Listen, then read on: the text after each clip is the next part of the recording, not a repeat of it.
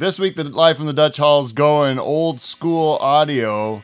So smoke them if you got them, boys.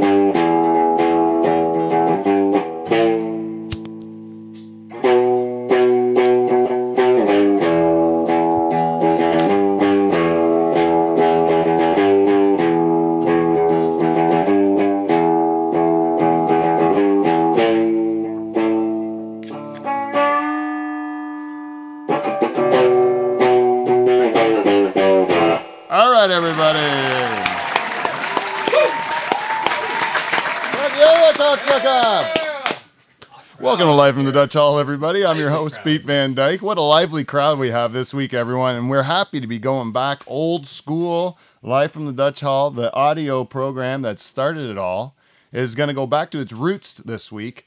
And we're going to get back to what we actually have fun doing, which is sitting around my back shed, drinking with a bunch of my family and charters. charters. How's it going, buddy? This water is delicious tonight. I don't know what you did to it, but it is the best water I've had in quite a while.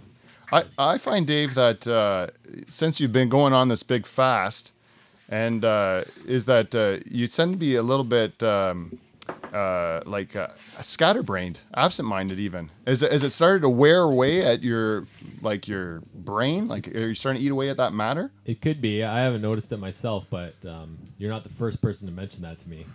Do you feel you feel dumber? No, I feel just the same. Just the same on the inside. Yeah, you have to get right in on I've that. noticed some uh, physiological changes. Uh, like my skin's drying out. Drying out, Yeah. but all you're It's eating like- is water-based plants. I and- know, and I drink water all day, but uh, I don't know. It's like, Like my you- skin is starting to fall off my body, Really? flaking off. Yeah. You can peel it off and maybe have a couple of capers. What's the what's the weight loss down to right now, Dave? I'm not 100% sure. I haven't weighed in in a while, but it's probably pushing 30 pounds. Thirty pounds. About 30. And uh, that's a that's a, a natural for the time period, isn't I it? think so. Is- Uh, It's been like 30, 37 days today or something. do you feel do you feel more virile?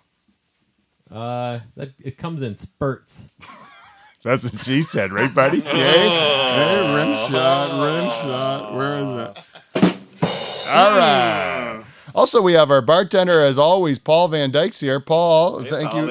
You, uh, Now you brought in you brought in your uh, assistant from last week, uh, Jamie Barham, as well, and uh, you cooked up something for us here. It's uh, something. Uh, would you like to describe it to the view, listening audience at home? Well, Barney came came uh, bearing some gifts. He brought us a bottle of absinthe. So What a gentleman. Absinthe. Yeah, I have to tell you, I've never uh, in my life uh, had absinthe. This is a this is a, a cherry popper for me. Never had it. Now, how did you prepare this? oh, we uh, poured it over a sugar cube and some water, and uh, And I don't uh, know. I, we got a big healthy shot. Looks like it's got a real nice louche. Louche. We were going to try this before the show in case there was any vomiting, but uh, we decided that that would make better radio if we vomited on air. So, like everyone, why don't we raise our glasses? Yeah. Hey, let's uh, let's do this for the. Uh, we had an old ho- uh, a get, former guest alive from the Dutch Hall who just had a baby. He was. Uh, well, it's been over a year since Crown the Lion was on. We had Scott Hazen, and the Murr, the the lead guitarist, had a baby. So let's raise our glasses to have a toast to Attaboy, Murr. Mur. All right. This one's to you and Chloe, Mur. Charge. You don't have a glass of water, nothing. You just you just watch us. Here you go, Mary. If you're not gonna, if you're not gonna at least do it, you should. That was for you, That sounds Holy delicious, fuck. guys. That was like a, a five second thing of dead air while we all just like looked into that glass of horrible. It's like that second chug you gotta do. Oh, that was not that was not pleasant at all, Paul. I didn't. It, Bar- it's Barney. I'm telling you, he's trying to Black sabotage. licorice? Yeah, black licorice. Just, You smell it? Can you smell it in the air? I've had it before. Yeah, it, def- it definitely uh it definitely has that licorice uh, aftertaste. It's like a drip from Holland. It's not the same as the old absinthe though. The, the, the real absinthe, like when uh, Van Gogh did absinthe and he cut his ear off and all that absinthe, Yeah. that was like a, a hallucinogenic of some sort. And this version you can get at the liquor store now is a real watered down version of it. I Well, think. I got this in the uh, in the states actually. in the uh, the states. Oh, it's actually got a picture of uh, Van Gogh right on the Van Gogh box. On the Oh, box. does. Yeah. It came with its own spoon and everything. Absinthe was like illegal in the states until just recently. They just recently legalized it. It's making a strong comeback now. Oh, really? In the What? U.S. It was uh, it was legal at one time then and they banned it. Banned it? Yeah, decades because ago. uh, it was a big hit at colleges and whatnot. I would imagine. Uh, even before that. It Oh. was, yeah, it was just Yeah, like problems. Yeah. It was like the bath salts of booze, right? The- Oh, it okay. Was it, was uh, absinthe, but then uh, I think then in order for them to get it legal again, I think they kind of watered it down somewhat. Yeah, they, they, it says they've uh, they changed the recipe a little bit from the uh, the original wormwood to uh, its southern wormwood cousin. oh, the wormwood cousin. That's probably Yeah. the part that makes you gag a little bit. Yeah, yeah, yeah. that's probably the that's where the, the unsmoothness comes from. So we have a full house. You know, we have a guest guest that we haven't uh, introduced yet, but we have a full house here of uh, guests from all over the place, and uh, we got a couple fellas uh, from that took a big trip to the Life in the Dutch Hall. Are you guys from Boston? Fucking South Mass. South Mass, eh? South Mass. Yeah, from outside the harbor. Which which harbor would that be like? Well, we call Boston it the Harbor? Rattlesnake Harbor. Rattlesnake Harbor. But that Boston, eh? Yeah. What's south? You know, the southeast. That's what they call us. All right. Well, I'm glad to have you here at Life in the Dutch Hall. Thank you very much. We have fans from all over North America, so we're happy to have people in to come from the from the great uh, area of Rattlesnake Harbor. Rattlesnake Harbor. It's a more colorful crowd. Than Also, I didn't to. introduce uh, the uh, other member of uh, Nocturnal Emissions. I already introduced Dave Chairs, but uh, we also have Mike Bow here from uh, Nocturnal Emissions. Thank you for coming in, Mike. Yeah, it's always a pleasure. Always a pleasure. And the last uh, person uh, that w- is, we have to introduce is my good friend and my cousin, Kevin Van Dyke. Kevin Van Dyke's here uh, on the show. Yeah. Hey, Kev. Was that a proper introduction? Sometimes you give me uh, trouble. I don't properly introduce you, but I, I, Fantastic, Peter. I wanted to, to make sure that the introduction was based on your character, on the on the content of your character, and how strongly I feel about you. You know, as a great man. Stop it, Pete. Come on. Well, as you go. I, I appreciate all my guests. And that's the thing. We got into uh, last week's uh, show, uh, which was Quit Your Job 2, the great sequel to the fir- to the, the, the, the most, uh, uh, the best produced, or whatever, the, uh, what do you call it, the highest rated episode of Live from Dutch Hall ever was Quit Your Job 1. And then so we tried to hit lightning in a bottle twice and went with Live from the Dutch Hall 2. Turns out early uh, r- uh, ratings are in. It's And? a it's a flop. Drum roll? It- it's a flop. No drum. Roll. Oh no, drum roll. I could do a drum roll, but it's gonna end up being uh, like this. It would be uh, where's the drum roll? It would be no good. It is. It looks like it's uh, producing about at the same level uh, as like maybe a I would say um, Slapshot two. You know, like Oh, a, yeah. and, and a Slapshot two. And I've never really lived up to the hype of the first one. Eh, the greatest movie ever, Slapshot. Anyways, today I kind of went back. We had a guest booked, and at the last minute they uh, canceled. Last week's last week's show uh, was not deemed worthy to put on video at this point in time. So uh, it got me thinking about we got I felt like the show might have been getting a little bit away from what we like doing and what some of the listeners who gave me feedback over last week. They said that they uh, kind of liked last week's show because it got back to the roots of the show, and then got me thinking that maybe um, we should get back to what we do best here, which is just sit around and talk about everything and anything. Just shoot the breeze. It's like And a I- nice warm blanket. So I got a bunch. I I, I decided to uh, take a bit of time this week and uh, fill my head with the uh, whatever the internet had to offer me. And uh, so I started reading a bunch of stuff on the internet. I have a bunch of stuff to choose from. Some interesting news articles that happened in the uh, world today. I have a bunch of them laid out on the on the counter there. I got something. I got some stuff about the Pope, Dave. I got some stuff about uh, Phil Robertson. You know him, Paul, Duck Dynasty guy. You watch that show, don't you? Right? And so he, I got something about him. I got uh, something about a topless protester and a whole bunch of stuff's going on in the great uh, province of Saskatchewan with uh, the, with strippers. So where would you like to begin? You want to do a drum roll? I'll just put my hand out, pick an article, and whatever we get, we'll get. Uh, well, we starting out. We're not not going with the strippers right off the hop there, but why don't we? Why don't we? All right, you guys, I'll do it for you. What are you going, Saskatchewan, Peter? What I come all the way for? Shit. You guys ever been to Saskatchewan? Have you? Have you have you fellas ever been to the uh, the province of Saskatchewan? Have you ever made that? far? I like to get a fucking North Mass. Well, I'll tell you, uh, in Saskatchewan, the premier last year made it legal f- to have uh, uh, partial s- nude, nude, uh, or uh, I think strip clubs. Eh? They made strip clubs legal last year. Let's boil it down. I don't know the exact rules. I don't know if I don't think it's totally nude. I think you got to wear underpants and pasties still. But they let a strip club happen. I It think wasn't legal already. not in Saskatchewan. Never, never was legal. Really? Yeah. That's interesting. And so this last year, the premier made it legal, and they think they set up one strip club, right? And, and it's in some small town, Right by his house, just around the corner. it's in some small town in Saskatchewan, and it's just like a like a local bar, like what we'd have in a small town around here, like where it'd be like the the Norfolk Tavern, but they got dancers now. But it's in the in the middle of Saskatchewan, middle of nowhere, in some small town, and the only thing they have is that they have the only strip club in Saskatchewan, so people come to their little town because there's a strip club there, right? And there's nowhere else to go They do probably that. advertise it on the sign right next to like the Kiwanis Club, and Yeah, yeah. I think they got they sponsor a hockey team in town, in the local rink, right? They go come down to whatever it's called and see some titties and, and have some chicken wings, you know? Like it, it seems like that kind of a place, you know?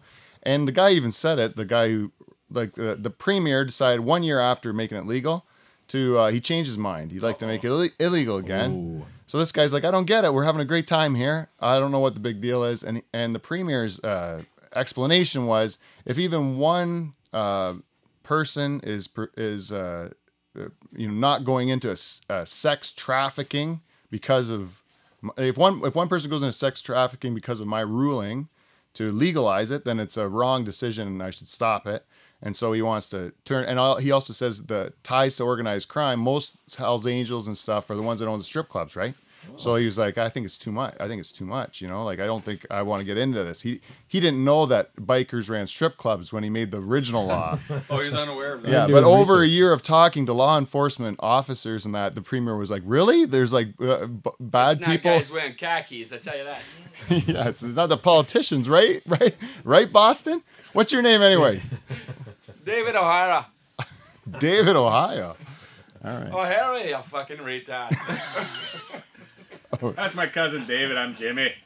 Hi, well, nice to meet you guys. Anyways, uh, we'll get back to. So, anyways, they said uh, so. Basically, this guy don't get doesn't get the, the if you interview the uh, person that owns the strip club or the strippers that work in the strip club, they all say they think this is terrible. They're shocked at it, and then uh, but most other people think it's uh, they're saving us from our uh, ultimate damnation uh, by preventing a girl from serving me a beer with her tits out. Right, or or uh, or like uh, have a nice dance in front of me. I'll tell you, all the news stories I watched on the internet to, pertaining to this story showed a lot of girls just dancing up there on stage, and and uh, all shapes and sizes. Oh, yeah? know? Nice real, variety. real small town strip club, like real small town strip Oh, club. yeah. Prairie Girls. Yeah, yeah. But they still had the same good moves, you know. They had the toe drag, you know. They had the whole uh, Classic. Yeah, the old dead eyes that look Did look right through. third songs? What about did they, the- did they lay the blanket out on the third? They were all first song uh, clips uh, that they showed on the news. Eh? Oh, a lot of Metallica. No, uh, a lot of upbeat pop stuff. Oh, went with the pop. Yeah, yeah, they did want more pop. Def yeah, Leppard. younger, younger audience, younger uh, working girls. Yeah, yeah, younger ones. We have to get used to them. Anyways, what do you guys, what do you guys think? Uh, Saskatchewan, a whole province without uh, strip clubs. Do you think the strip clubs would cause more problems or uh, solve more problems? Well, I think uh, everybody just drives through Saskatchewan, right? There's no strip clubs, no cent, no, just drive right, drive right through Saskatchewan on the way to BC, right? That's there's no not a strip bar, so s- and that would be the only straight reason through to stop. Saskatchewan. Hopefully, we got one in the next province, right? Alberta, Let's. Alberta, for the geography people out there, Paul. Here we come. Alberta's got gonna have one for sure, right? Yeah. Right through Saskatchewan, Alberta. I don't think though. I Strip think I. I mean, look at that small town. It actually had people that would come to that town just for the strippers, and and before that, you close down all the industry for small towns. It's not just our small town that they shut down every every place. It's every small town and all over, all over everywhere. Yeah. Uh, and, and they're shutting down all your industry. And then finally, one guy says, "You got." The rest of the town says, "Sure, you can have a strip club because we got nothing else in this town." And then people start coming in, and it's good for that little town. Now, is it good for the uh, girls that are uh, trying to feed their drug habit. I don't know. You know, like But if they the- want to dance, let them dance. They're just gonna leave the province and dance somewhere else. They're gonna born come to dance. Ontario. well, that is true too. Yeah. Well, me and Jimmy, we drive all the way from the harbor right down to Princeton to go check out the titties. You know? where the clubs are. Really? Yeah. yeah. right to the harbor. Are they uh, full nude there, or is it uh, pasties? they got tassels on the titties. It's a bunch of fucking bullshit. Uh, does I don't like it. I mean, we went to a strip club one time, and uh, remember you were with me, Dave. We went to a yes uh, on the uh, on the advice of some elders in our that uh, we were where we were Who uh, listening to this show? who no we doubt. respect.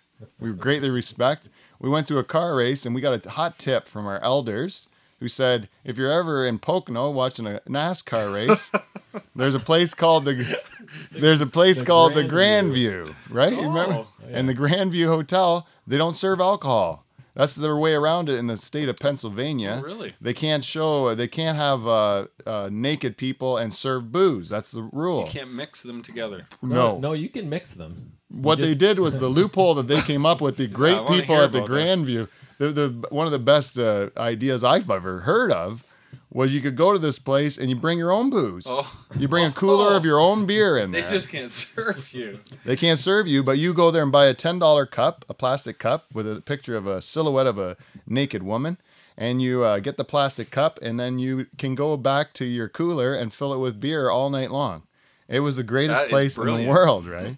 Except for you forget how to get home because it's in the middle of the bush, right? Like you're in the middle of the mountains. Not a street light anywhere. You, You- look for the miles. NASCAR track. Oh yeah, we asked a bunch of kids skateboarding how to get to this Grand View. right? Remember we got lost? You guys were caught in the bush then.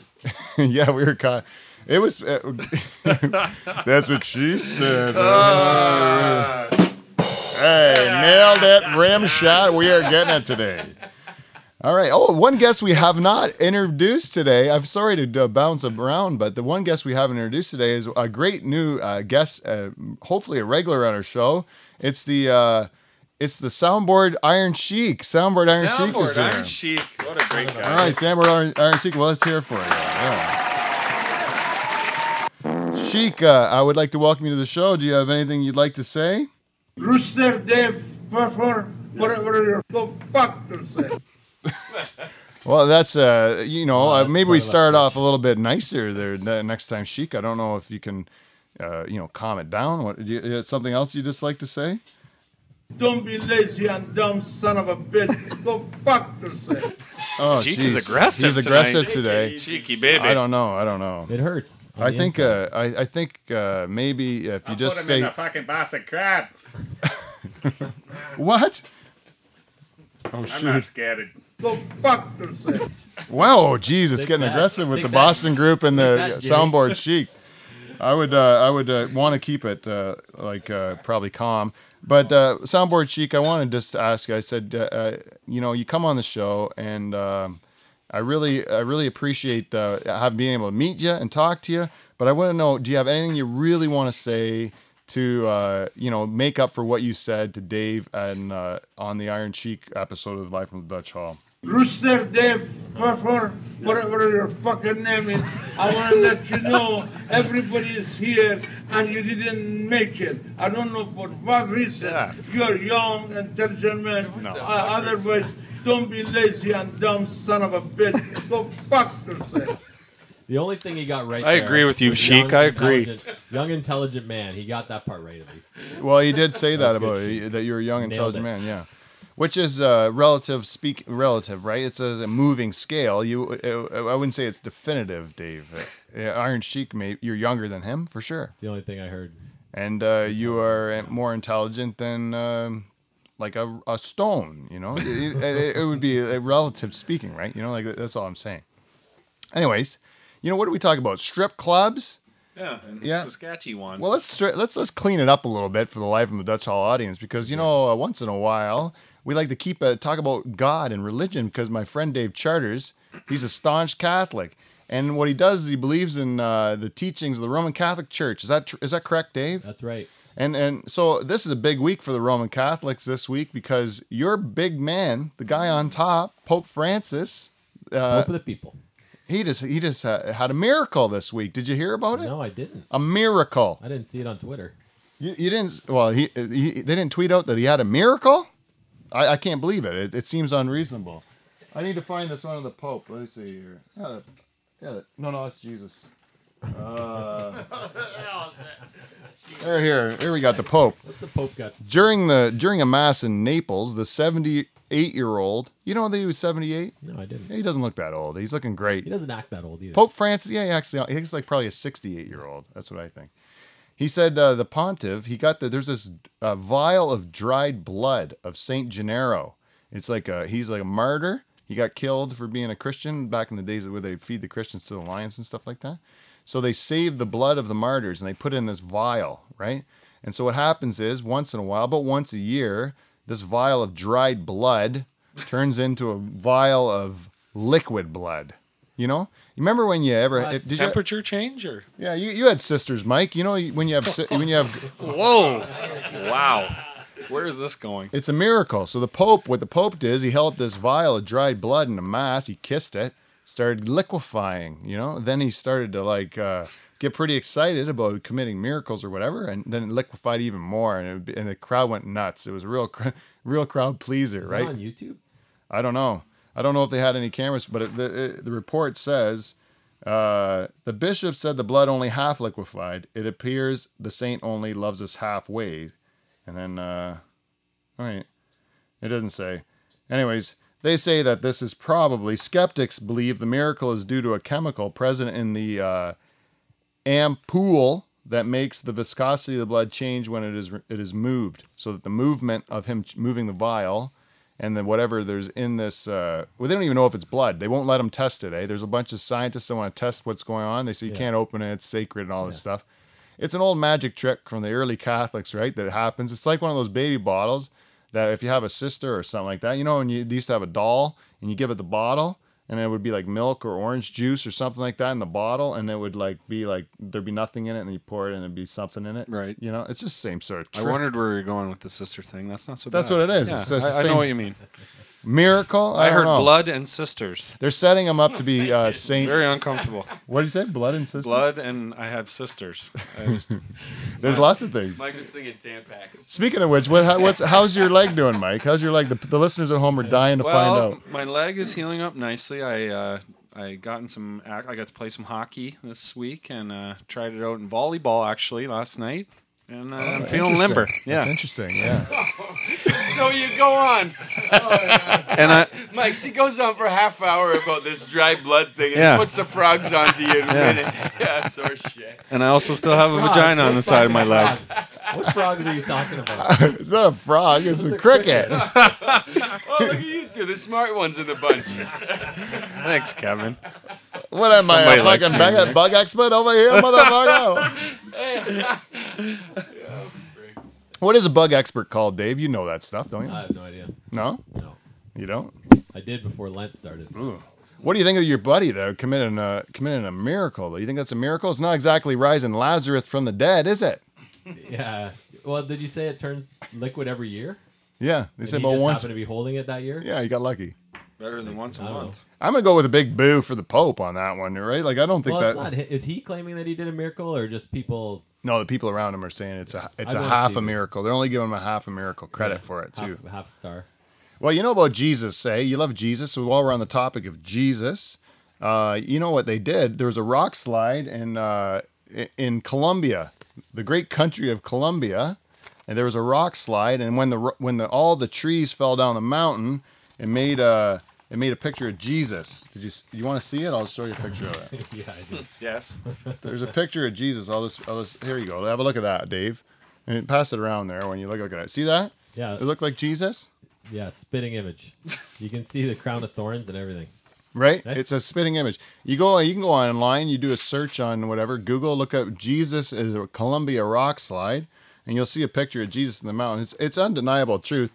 But uh, Jesus is the only of all. That's a that's a Jesus uh, uh, bird turd on a window. It's so Jesus is the only uh, the only of the great uh, leaders of religion. You know the big figures of religion that reappears in the form of uh, you know burnt toast, and uh, there was a burn on a pierogi.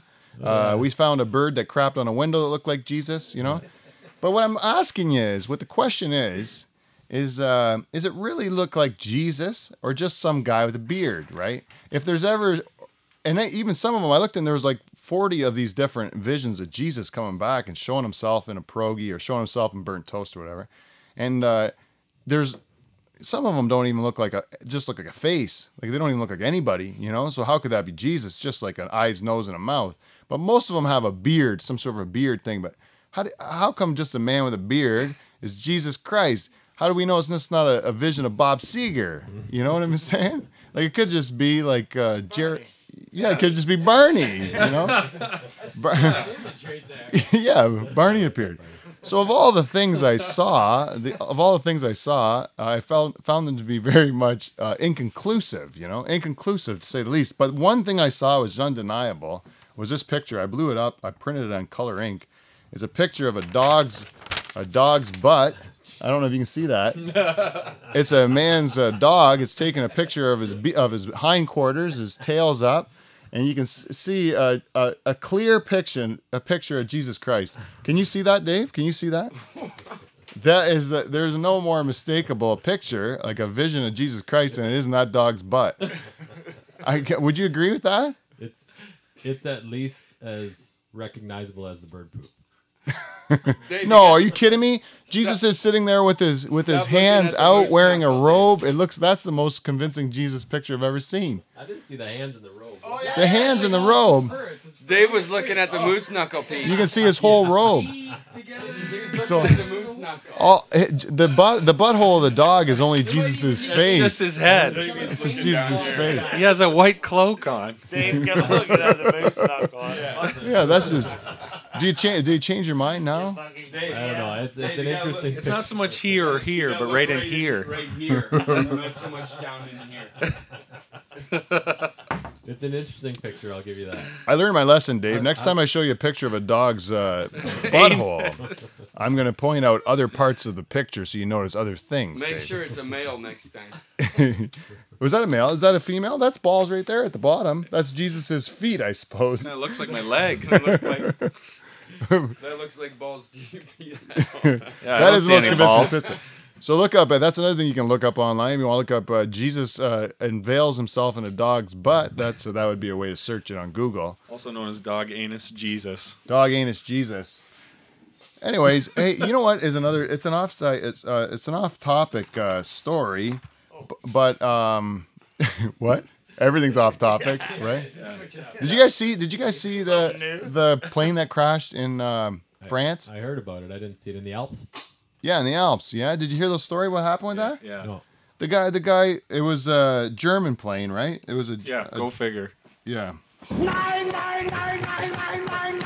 I know, I know, Adolf. Just take it easy. But it was a German plane, and the guy, uh, the the co-pilot, who they say always say is like a you know seemed like a really nice guy, quiet guy, uh, seemed to be very happy with his job as a German pilot, flying some over you know basically a glorified bus driver get, that's getting squeezed and paid less every year for putting up with more bullshit, right?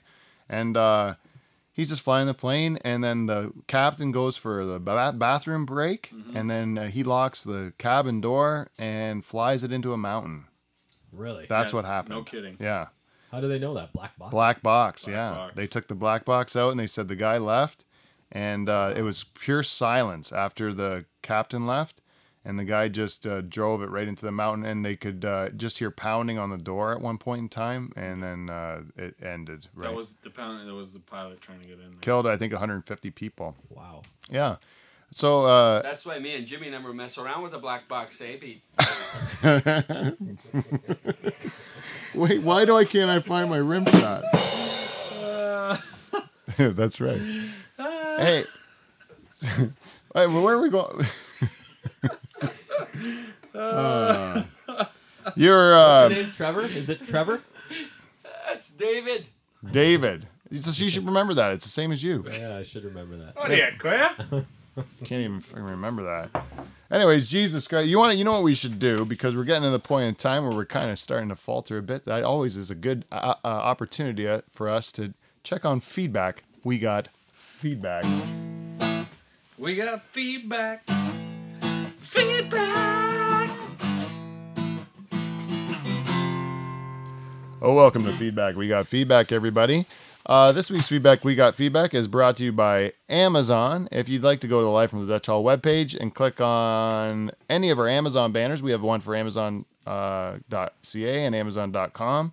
You can do all your Amazon shopping, and some of your uh, some of your purchases will come back and help Live from the Dutch Hall become better, and maybe fix that stupid microphone of Dave's, which sucks balls. Yeah. Yeah, brand new microphone. It screwed up our whole show last week, and uh, even this one, Dave's got to pretty much make out with it for to get any volume. So I apologize if you funny. can't hear him. But last week I used that microphone, and most of the feedback from you guys was saying that they didn't like the fact that you could hear Dave so well. Yeah. Horse I didn't like it either. No, no one liked it, Thanks, Dave. Barney. No one liked it at all. So we really tried to make him quiet this week. We can hope we make you feel better. Um, the other thing too, uh, every week we'd like to uh, welcome our new listeners. This week we'd like to welcome our listeners from Hallbergmoos, Germany, uh, Walkerton, Ontario, Vancouver, BC, uh, uh, Shelburne, Ontario, and Dallas, Texas. Dallas. Yeah, Dallas, Texas has been a hot market for us right now. We got Dallas, Texas, and Oklahoma City, Oklahoma. Can't wait for the road show. yeah, I would love to go down to Dallas. How about them Cowboys? When we reached out to those people in Utah that were listening for a long time, and, and uh, they never reached out back to us, and then the Utah people kind of started getting quiet. They're not listening to the show as much. Maybe we singled them out. Maybe, maybe. Uh, but the Dallas people are on board right now. So I'd like to say, whoever's listening in Texas or Dallas or even Oklahoma City, We'd love to have a road trip down there, live from the Dutch Hall. So just reach out to us at live from the Dutch If you want us to come down, we'll do a show down there. It'll be great. We'd have a great time. Dallas, Texas. Ye friggin' ha. Longhorns. Texas Longhorns. Longhorns. I heard a joke on uh, TV the other day. Dallas, Texas, uh, Kennedy free since 63 is where they advertised the, the town. That's awesome. well, not really, but It's a good joke. It's a good joke. Good joke. Yeah. Anyways, so we like all thank to, uh, to all our new listeners. This week's listener of the week is Greg Brett. Greg Brett. Greg.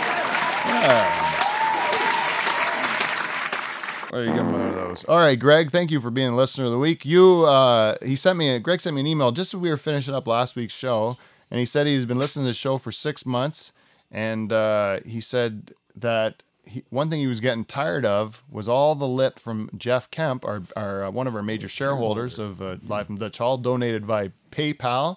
And actually, I'd like to thank Mr. Kemp for donating a little bit more. He's he's decided to up the uh, the donation this week. He gave another donation to uh, increase his shares with Live from the Dutch Hall.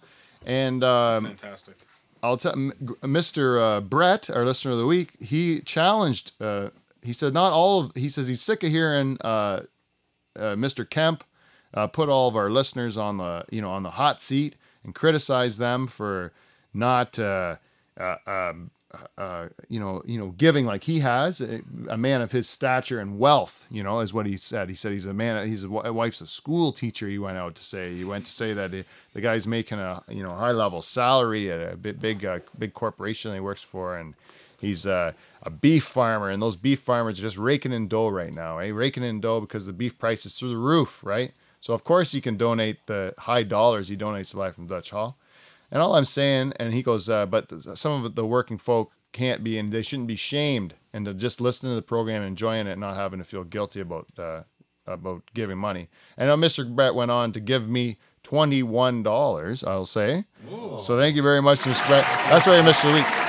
And so he is now a shareholder of Life in the Dutch Hall. So now we have three shareholders. We have uh, Mr. Kemp, Mr. Brett, and we have the anonymous donor, who is still our primary. He's still uh, in the lead, I think. He's still in the lead. Oh, really? Yeah, it's very close now, though. Mr. Kemp stepped up the game, but he's still uh, he's still a minority shareholder to our biggest donor, who will remain anonymous, and is not my mother, much to the uh, the suspicion of my listening public.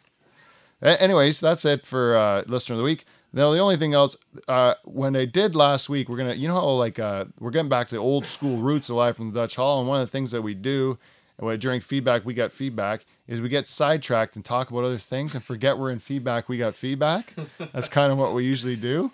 So, uh, what I did this week, because I didn't know what my show was gonna be on after I had a cancellation of my guest, uh, is that I uh, put out a Twitter uh, and a Facebook uh, tweet or whatever, and I said, anybody got anything they want to talk about or anything they want us guys to cover on Live from the Dutch Hall. And we got one person that responded. Oh, great. That's the power of our show, right? We get one, we got one person, which was a real, a real plus because I've done these things in the past and I've got mostly zero people, right? so uh, this time we got one, and he, you know what it was? It was Milo McMahon. Oh, Milo McMahon good from. Montreal, What Quebec. beauty. Good old Milo. Yeah, and he uh, former guest of the show, great, uh, great uh, singer songwriter, Canadian singer songwriter. Catchy tunes. He sends us a question: Is the fear of sharks justified? That was his question. Is the fear of sharks justified? I'm gonna leave that to the panel. Wow. What do you think? This is actually kind of fitting because we is just fitting. yeah, one of our one of the uh, uh, uh, uh, what would you call him a, a secondary member of Nocturnal Emissions? Yeah.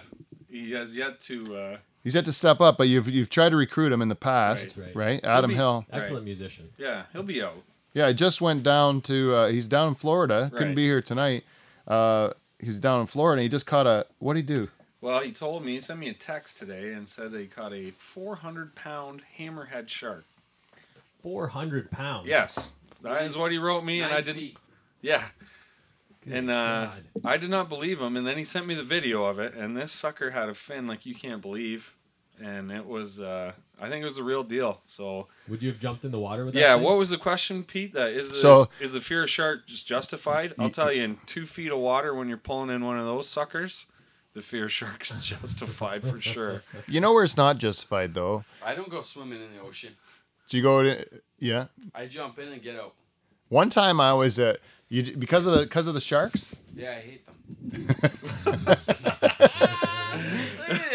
I hate sharks. you just don't like swimming with sharks. No, no. You're very uncomfortable right now. Uh, Dis- the sh- Discovery Shark Week scared the shit out of me for life. Fucking queer. I went one time when I was down when I was down in uh uh we went and did uh went to California and we went down the Big Sur coastline and we stopped we we we stopped at San Simeon and I went swimming and uh so I went off the pier and I just went out swimming in the Pacific Ocean just so I could say I did it. It was freezing cold. And as I'm swimming out there, I see sea lions pop up beside me, and I'm like, "Oh, sea lions! Awesome! I'm swimming with sea lions. That's what? nice. This is like paradise, you know. I just come out in the ocean. There's sea lions swimming around me. It's great, right? I finish my trip. I come home. I uh, look on Shark Week. You know, they're doing uh, What are this. these sharks eating, Pete? They're eating, they're What are in. they The, eating, Pete? they're doing a study about sharks breaching the water, right? uh, eating sea lions. Right. Where are they filming it? San Simeon. so I'm swimming with with great white shark food, um, uh, where great white sharks Thinking it's eat. Yeah, Having a great time. really close to losing a limb, you know, really close to losing a limb. But I'll tell you where the fear of sharks is not justified, and that's uh, right here in the Great Lakes Basin that we live in. no fear of sharks. If a shark's going to attack me here in Norfolk County, that shark deserves it. You know, if he made it this far inland, really oh, I'm going to give him my leg. He's like, you go ahead and have a nibble. You look hungry, man. You worked hard for it. Anyway, thank you to Milo McMahon, not to be confused with Milo McMahon, who is a guest I introduced incorrectly many times. Milo McMahon is uh, the one that gave us the, gave us a question. So thanks, Milo, for that question. All right, the only thing we have to do is the thing we love to do every week, and this one we got hot news from the Haitian Dwarf.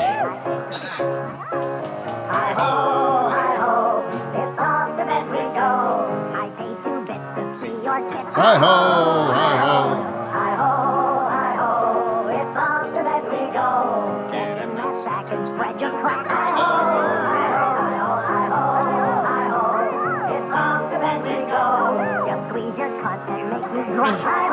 I love that word. All right, Very. we still get him back again. Yeah, he's back. So, uh, Haitian Dwarf has been on hiatus for a couple weeks. I don't know if it was the video program he didn't approve of, if he was busy in his life, or what happened, but he was on hiatus. We never really got an explanation why, but we did finally hear back from him. The Haitian Dwarf gave us feedback this week, and uh, the Haitian Dwarf feedback this week five stars. Five stars as always. Thank you for the Haitian Dwarf. He says, I am encouraging everyone in North America to take the advice of Mr. Van Dyke and quit your job. In this way, we can get this great continent of ours back to a more natural third world state, such as my home country of Haiti. Together, we can grind this capitalist economy we've created to a halt. I, for one, have given up my lucrative career of dwarf tossing, which I have been suffering through all these years, in favor of my one true love, basketball. I'll let you know how this turns out, Haitian dwarf. Well, What? So yeah, step one, two, three, four. He's done. He's already. He's on like step five. yeah, he's there. You know, all the only advice I have to give him on his mission there is uh, work on your outside jumper because I don't think you're going to be getting bit too big under the net. Watch a lot of videos of Muggsy Bogues. Yeah, you want to be working on that outside shot because uh, chances are, I mean, I just su- suspect he's not going to be playing center. That's it. but the other thing that I think the Haitian dwarf was doing there was a passive aggressively calling me out of my theory. He was sitting there saying, if everyone quits their job, this country's going to grind to a halt, is what he was suggesting, right? I wanted to just tell him how what I think about that. There's a lot of ways that people can make money. And if people make money uh, the way that they do it now with big stupid corporations that are full of fat that don't work, that have a bunch of like middle manager douches, no offense, Dave, that are uh, that are sitting there gumming up the works but not really being productive, and they're doing it so they do the efforts that make millions for a company that they take thousands back from. That to me is the way that we're currently doing things. You can make the same amount of money that goes into the economy, but you can let the people doing the work make a little bit more of it if you get rid of the system that we're in, which is uh, grossly inefficient by today's standards. That's so. There's lots of ways to make money and make our economy even better through new ways of doing things. Haitian dwarf, and uh, I think even your home country of Haiti could benefit from doing some of those things. So uh, uh, I ain't gonna buy it, uh, Haitian dwarf. And uh, what, um, Iron Sheik? What do you have to say? Go fuck yourself. Well, I don't think that was called for. That's a little bit too far, Sheik. I think you should probably just maybe say something. I love that word. Oh, no, not that. Mr. Peter, you are a very intelligent man, sir. Oh, thank you. Thank you, Sheik. Thank you. What about Dave? What about Dave? Rooster Dave, Furfur, whatever your fucking name is, don't be lazy and dumb son of a bitch. Go fuck yourself. Still doesn't like you. I don't think he's getting along. I don't think you guys are getting along, Dave. I think you should probably make up with Soundboard Sheik. We're gonna have to have a sit down and work this thing out. The other, the other last, the last piece of feedback before we move on with our show is that uh, last week on our show we had uh, a, a surprise guest. A surprise guest was uh, Grande Restero. El Grande Rustero. El Grande Rustero. Parts unknown. Right? You're gonna be a wrestler. And when I looked at El Grande Rustero, I was suspicious right away. I, I felt, uh, even though he was wearing a different shirt, that he had his, uh, a mask on, I was suspicious due to the just the certain girthiness of the guest that it was you, Dave. Oh, you so were?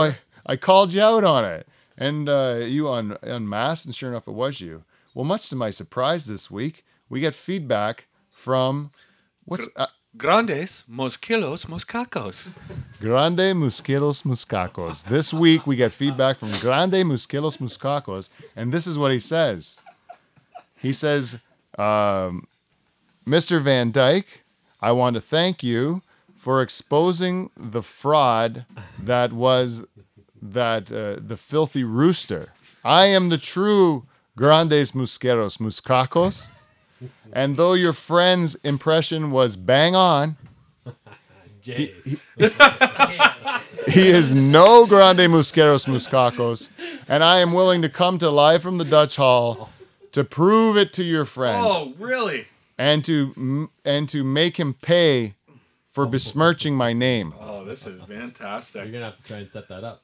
He's Did gonna he, make did he you give you anything humble. else? Did you say what he does for a living, or what's his what's his story? You get any? He's Grande Musqueros Muscacos. That's all he said. That's the end of the message. Period.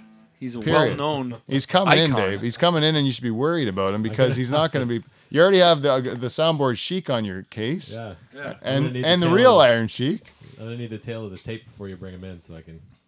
I know if I need to put up those 30 pounds back. Yeah, on. put him back on. Yeah, so you're matched up with him. Well, I don't know. Well, I, his first name starts with Grande. He's probably not a small are. guy. He's probably a grande guy, grande guy. What do we got here, guys? Forty-four. Let's do yeah. Let's do a little. Uh, you want to do a little game? Yeah, why wouldn't we, Peter? The game sounds fantastic. I'm gonna do a game. Well, the only other things we got. uh, Let's do. I'm gonna, before we do our game. Let's talk about Phil Robertson. Can I talk about Phil Robertson? You know who he is. You know who he is.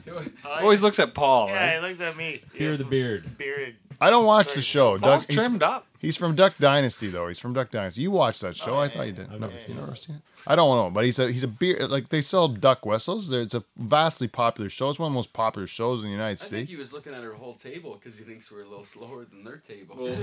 I just don't watch the guys show. watch We're this show. hillbilly riff Fucking raff. son You guys- Do you watch the show or not? know this guy. That's because we're from fucking Boston. Huh? I didn't know. A lot of people watch it. It's a popular show. It's a oh, big show on A and E, right? Arts and entertainment. It's like duck calling hillbillies, and then that's. Anyways, this one guy, Phil, who's like, was he a dad? Is he the dad? Yeah, he's the dad. He's the main guy. He's the matriarch or patriarch, patriarch of the family, right? the The, main He guy. says the prayer. He's got the USA bandana. well, the No, kid. no, Phil's the dad. Oh, the dad. So Dad the that kid, made- I think the kid is like the s- the brains, right? The one kid's Yeah. the brains. Yeah. Uh, behind that, but the dad maybe started business making duck sense. whistles or whatever, and the kid kind of made it into a big, cor- big uh, success. Anyways, they they like let this guy speak now because he's on a reality show about selling duck whistles and making some kind of like quote unquote reality type humor with his family and uh, stuff. It's all fake stuff. Anyways, uh, they get him to speak as a keynote speaker a lot of times, and he already got in trouble for his his viewpoints on homosexuals. Uh, he he said some things that weren't uh, very flattering to that community, and he got got in trouble. I think he lost his job over that. And then uh, now he's uh, got in trouble about the atheist. He's he's he was invited to a church breakfast, and uh, he invited to a church breakfast, and uh, that he decided that he's going to make his point about to all these people by t- giving a little analogy about what he thought about atheists, because he thought atheists were pretty bad, right? So this is the way he he tried to explain why atheism is bad. I'm going to quote Phil Robertson if I could. Two guys break into an atheist's home, Robertson said. He has a little atheist wife and two little atheist daughters. Two guys break into his home and they tie him up in a chair and gag him. And then they take his two daughters in front of them and they ra- he rapes them both. And then they shoot him and they take his wife and they decapitate her head off. They don't just decapitate her, but they decapitate her head off. This is her Isn't head- that her decapitated? right off. Yeah, it's kind of It's a little- doubling it up there. It's a little redundant. Just making it. Yeah, good. This is I just wanted to make sure this is a church quote by him. He decapitated her head off at a church breakfast. Yeah. He continued, and they look at him and say, Isn't it great that I don't have to worry about being judged? Isn't it great that there's nothing wrong with this?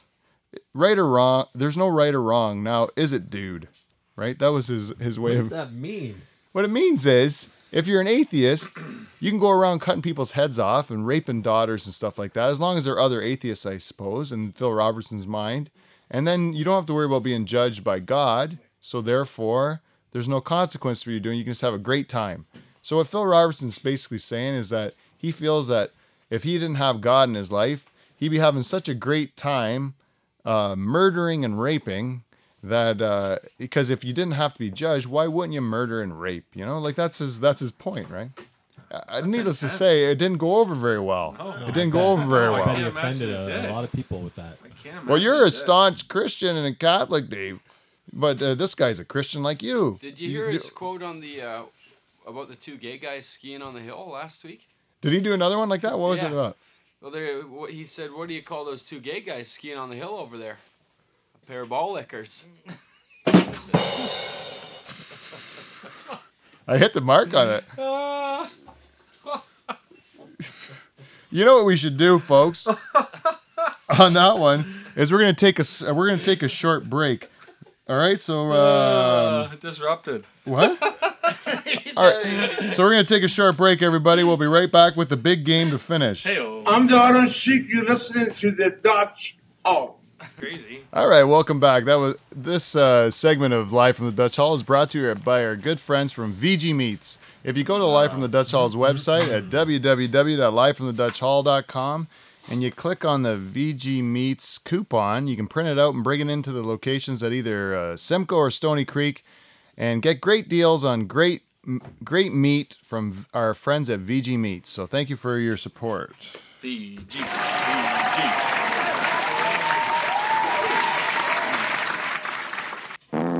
All right. It's a meat fart. So what we're gonna do to end this show is, and I tried, uh, we tried a few things. We tried to get. Uh, I have a whole bunch. What we want to talk about. This is the 17 creepiest sexual subcultures around the world. Because Live from the Dutch Hall, what we are is an educational program It's been established many times in the past, and we like to. We also have listeners from all around the world. So what we're trying to do is educate you on what's going on in the world. And what I thought, what I found here was an article about everyone's creepy fetishes Whoa, whoa. from from uh, from around the globe. Charles, are you done screwing up the show? All, all, all our friend from Boston wanted to do is what put on a put on a headphones How hard and is try. it? Yeah, geez, you just uh, you got you got to like let the let them let our guests have a nice time here, Dave.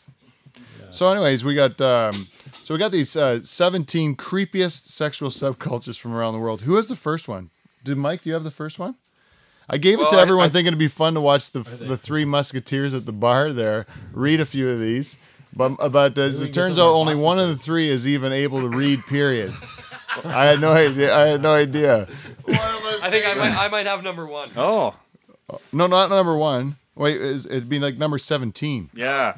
Um, I have 17, but I was gonna give it to uh, my buddy Jimmy here at the. But Oh, Jimmy, yeah, Jimmy, read it. Did they teach you to read in Boston, Jimmy? Chatters, if you don't shut your fucking mouth, I'm gonna drive you into fucking tomorrow. Huh? Sorry, sorry.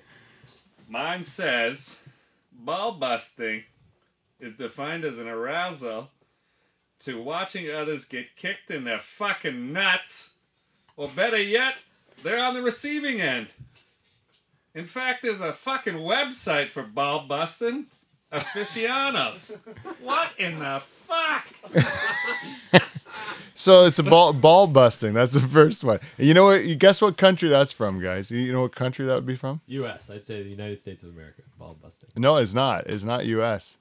It's our friends from England, the U.K. Yes, they like to be kicked in the nuts, and they get uh, extreme pleasure from Tea, being kicked, crumpets, and getting kicked in the balls. kicked in the nuts. Charles, you got the next next couple? Uh, I'm like 16, 15. Yeah, that's Just good. Go. Yeah. All right.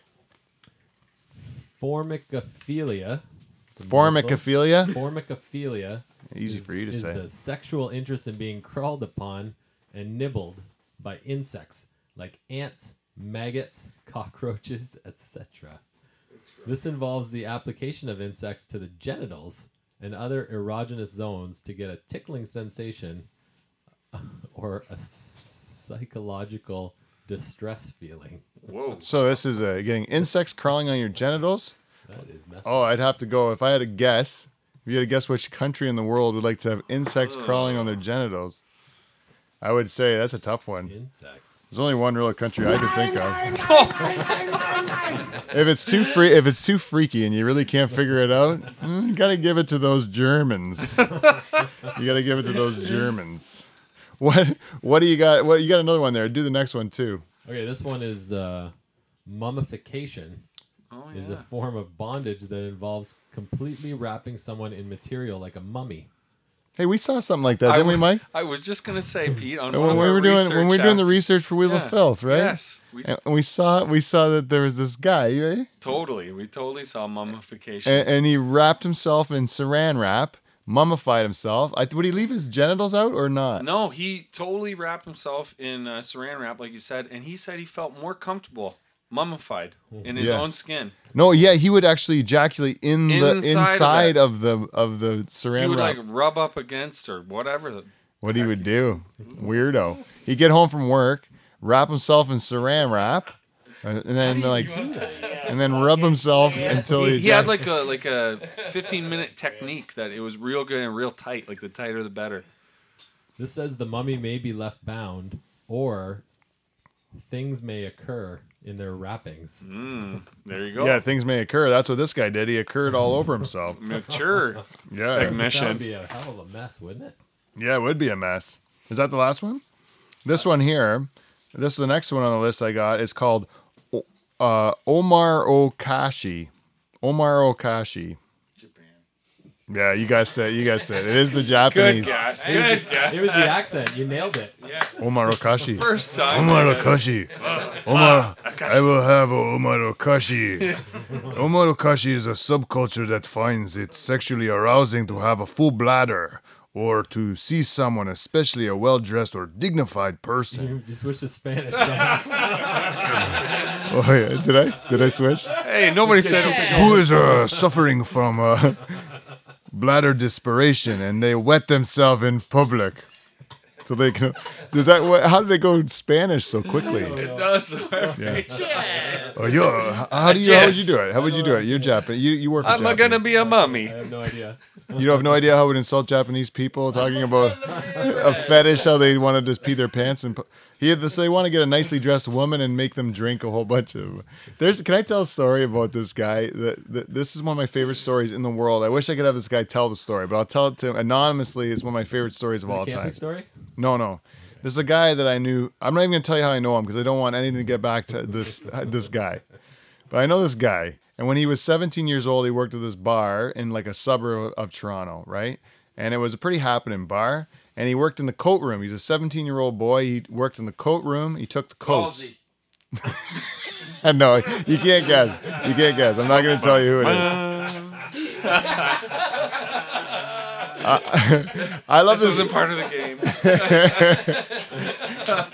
But no, he said so. He's in the coat room, and this girl comes walking in, and he's always he. It would be hot in there in the summertime or whatever, and he would get two pitchers of Coke, a Coca Cola, you know, and he put it in, and he put it there on the stand. He'd have a glass, and he'd just keep pouring himself glasses of Coke all night while he took people's coats.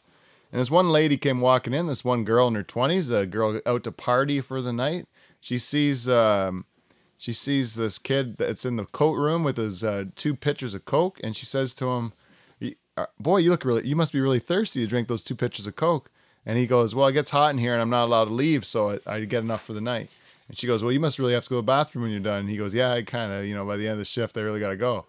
And uh, she goes, uh, "Oh, I'll talk to you later." Later on, she comes back, sees how he's doing. She checks the progress on how much of the coke he's drank, right? and uh, she makes comments, say, "Oh, you've really drank a lot of that." Yes. And then he goes, so "What are you doing after? Would you like to?" And he goes, "Nothing." She goes, well, "I'll come see you uh, at the end of your shift, right?" So at the end of the shift, she comes back. He's pretty excited. She says, "Would you like to go outside?" Right? He says, "Sure, he'd love to go outside." She they go outside. They kind of go into a private place behind the bar or whatever. Start uh, making out and stuff. And all of a sudden, she uh, drops to her knees, rips open her blouse, and says, "Piss on me." yeah. And did he do it? Well, this is the part of the story I like the best is when the room gets quiet like that in the room, and then you have to say someone has to pipe up. I like being this guy that pipes up at this point in the story where I go, "So what'd you do?" Right? And he he, he pauses and he goes, "I hosed her down."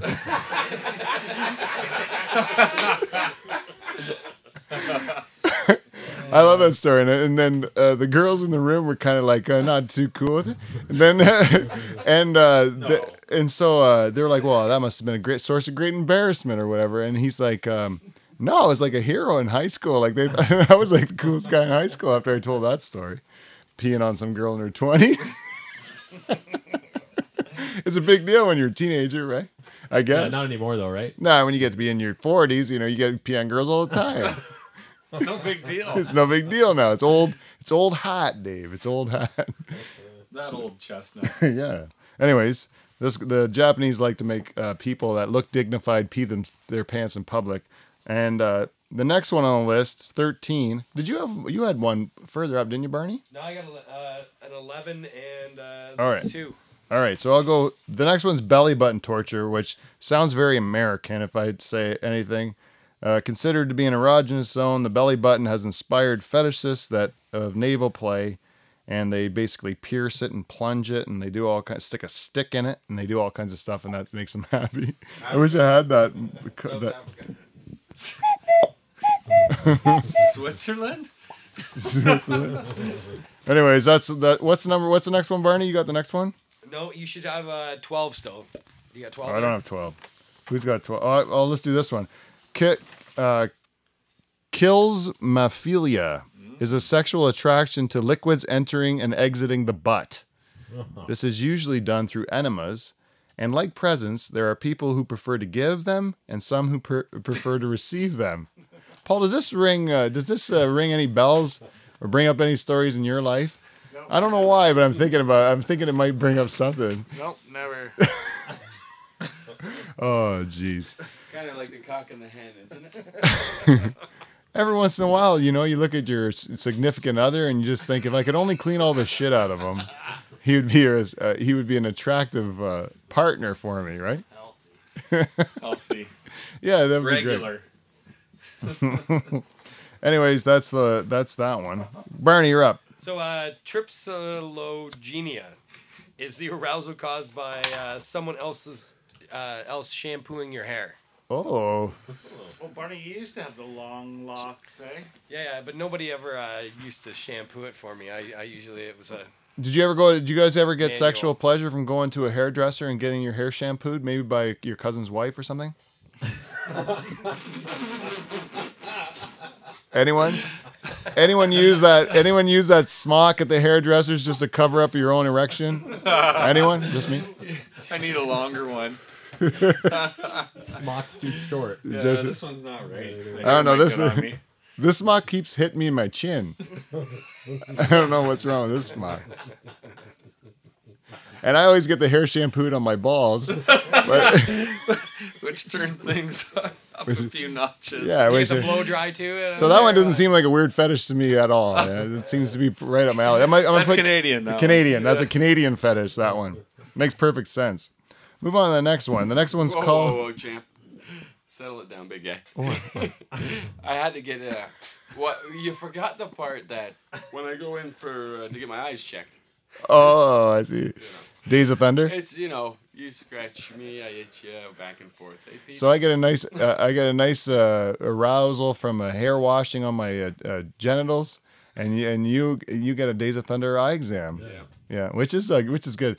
The thing is, when you get an eye exam, when my first eye exam I ever got was from an old man, and I felt the same the same way. like I felt like he was making a move on me, right? Because he he he dims the lights, he dims the lights, and then they get so close to your face. And I'm like, this old guy seems creepy to me. Like I don't I don't like it at all. My first eye, this old man's just like in a dark room with his face so close to your face. I'm like, What do I don't know like if I want to see this bad, you know. What do you like better, one or two? Two.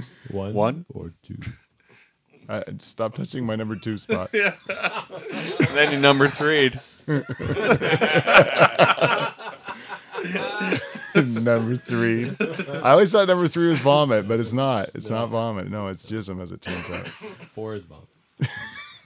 Exactly. Four is vomit, right? What's blood then? I was asking you, Mike. Your your wound has been established to look like a vagina on your it leg, does. and uh, Correct. when you first had to uh, stop the bleeding, did they stitch it or did they just stick a tampon in it? Oh. well, they were out of tampons, so they decided to stitch it. that guy from Boston over there is new. He must have just walked in. Anyways, the next one on the list is called skimmerphobia or something. I, I can't read either. And it is the term used to describe the arousal caused by seeing or causing an accident or some other major disaster. So that's like that Cronenberg movie where they crash, where they got in car accidents and they get all horny from it. Oh, yeah. And they get in car accidents on purpose and bang and stuff. Do you think that's what that guy in the plane was doing from uh, Deutsches Heim? Well, I think if he did that, that he really was in, into like uh, uh, like the autoerotic asphyxiation kind of thing. Like, that, but he Took it took one it to the too far. to the Yeah, he uh, went real crazy. yeah the INXS uh, part. yeah, yeah, exactly. Like uh, the who was the guy that played uh, Hutchence or uh, Yeah, him. David Carradine. David Carradine? David Carradine from Kung Fu. Kung he, Fu, he- yes. Master. he hung himself. Kill doing it. Bill. This one I find is really good. It's called pheromone parties. This is a fetish, and, I, and I'm pretty sure it's out of the United States of America.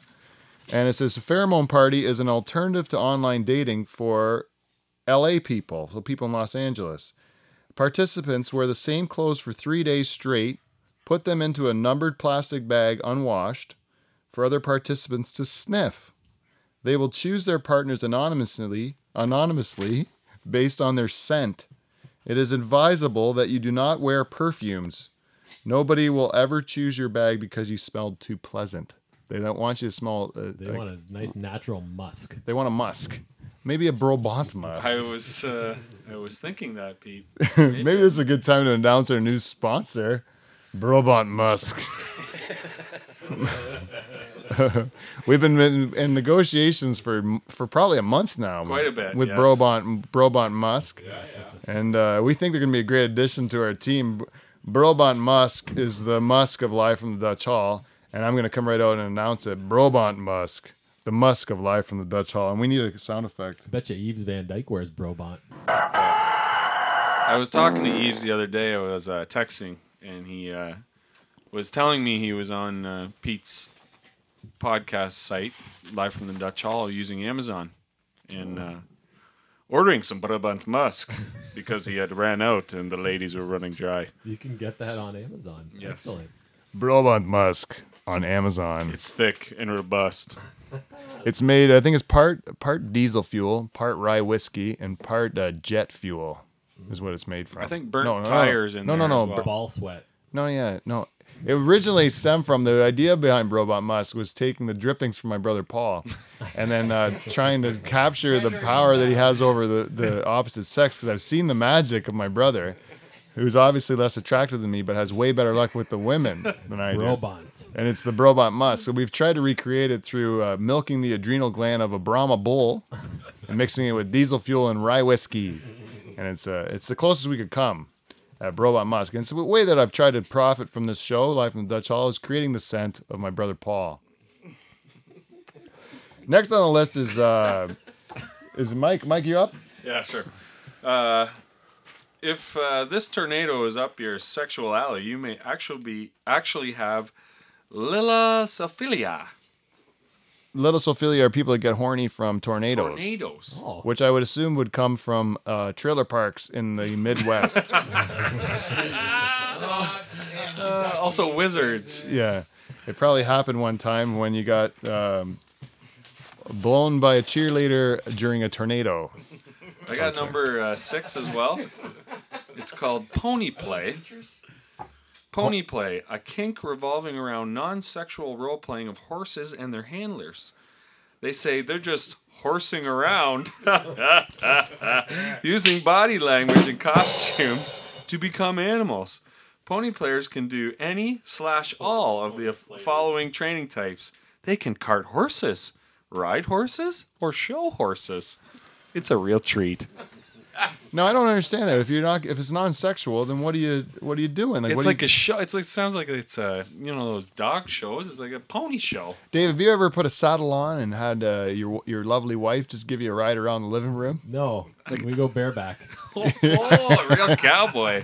Yeah, I imagine you would buck too. They probably just tie up like a just like a bull. Like they tie your genitals up, right? And really make you ornery. Kick you right off. This one is called uh, chlorophilia. It's always Ophelia, I think. It's a strong sexual attraction to clowns, mimes, and jesters. Men and women of all ages, orientations, and so- sh- social status share social status. The social status shares a. Chicago, you're out of there. Uh, anyways, the clowns, and they have a picture of Elaine Benes getting banged by a clown from Seinfeld. yes, they do. Yeah, which who I think is a very attractive woman. I, I find her to be very attractive. Weird, she's into that. Yeah, I Yeah. hate clowns. Do you have one to read, Dave? I do have one, yeah. Uh, it says, ladies, get yourselves an emetophile. They just love being around vomit. Guaranteed. Vomit. What country do you think that's from? That's a strong guess. that is a strong It guess. does seem, it does seem pretty weird. yes. Yeah, I would say and we had a we, we got a new German listener this week too. Hey, Germany's my Who's um gonna like this show? my my He four, my fourth largest market is Germany. Oh, really? Yeah, fourth largest Hot market. market. Hot The Germans, hot, like me and Hasselhoff. And this one is called uh, Atasa cinephilia, which means you're attracted to the thought of risk of being killed. It also, if you, it also is a uh, this paraphilia may also cover those who are into a autoerotic asphyxiation, which we covered. Yes, yes, Carradine and INXS guy. Yes. Barney, you got one? Yeah, I got one. Uh, fornophilia. Uh, it's a bondage fetish where one person uses another as a piece of furniture. The participant is usually tightly bound and expected to remain immobile for extended periods of time, acting as a table, a chair, a clothing rack, or an object. I would think this would be a fetish of the Illuminati, is what I would think. The ultra rich that would just uh, take people and make them to be like objects like that.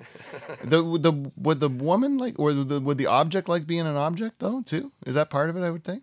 It's got to. There's got to be a willing participant on the other end, right? No, just paycheck, probably. Pay, yeah, Paycheck? it- I it's, it's a it's fetish of the person that's probably making an act, not the. Uh, well, I mean, no. Is there any that haven't been read yet? I rolled it. So we have the drum roll for the number one one. Oh, All right. All right, this is it. Drum roll, where we got it here. The drum roll is. This fetish comes from the country of the Philippines. The most kinkiest and weirdest fetish in the, all of the world comes from the Philippines. And this is what you do. There's there's a 57% chance that the penis of a Filipino sailor looks like a bean pod. the reason is the plastic balls in their penis. They insert them via, via small incisions in the skin in order to satisfy their sexual partner. So what they do is they make little small incisions into their penis and they shove a little ball in there and then they do it again in another part and they until their uh, shaft of their penis is filled with little balls Ugh, like a ribbed condom. yeah, which makes it ribbed for their pleasure. It makes it little like a little bumpy entry, and like it's uh, like a like a rumble strip. Like a rumble. Sounds really unpleasant. Yeah, Just in Getting case you those fall beads in asleep. I don't think it would. I don't think that uh, the the ladies would say that. Maybe Dave, like they probably would like it. Yeah, there must be a reason they're doing it. Well, I think if you're lady at home and you've ever been with a Filipino sailor, if you could just give me an email at live from the Dutch Hall at gmail.com Clear things up. and we can clear things up because I've never I've never even known a person that's banged a Filipino sailor before. And so if you'd like if you're one of the people listening to my show and you just happen to fit that description, you, you can't you can't wait. Reach out to me, give me some feedback and let me know what it's like. Maybe it's good for your pleasure. For him too, I don't know. If you're a Filipino sailor, give me some uh, testimonials. We've got some listeners from the Philippines in the past. Maybe this is the time that we Nice get people. we figure it out. Maybe by this time next year, Dave, you're gonna have a bunch of incisions and little balls put in your penis. I was gonna say Dave's not allowed to uh, write back to the show on this one either. no, he's not. Son of a bitch. So, guys, that's uh, that was the that was the game of the show. Do you guys want to do one? You guys want to do anything else? Do you want to do one more thing? Or I did this thing once. It's a throwback Thursday. Okay, this is something I've that I've had forever. Oh, good. And uh, they call these they do these things on Twitter called Throwback Thursdays. And since we're doing an old school Dutch Hall show, nice. I thought I'd go even more old school. I found that oh, they have a picture of the uh, genitals from a Filipino sailor. Oh, Dave just may brought that up. See, I don't understand why the video. That's actually Dave. Oh my god. That's how he got it so Oh, quick. It's I actually thought that Dave. was a selfie. It doesn't look like a. I thought they would all run in a straight line down the shaft of the penis, but if you look at that picture, it, I don't think that guy got it right. Yeah, it's supposed to go that way, but Dave screwed up with the progress. it looked like polka dotted. It, it It was was not in line at all. no. He just he just peppered it with little Looked Looks like a cereal bowl of Captain Crunch.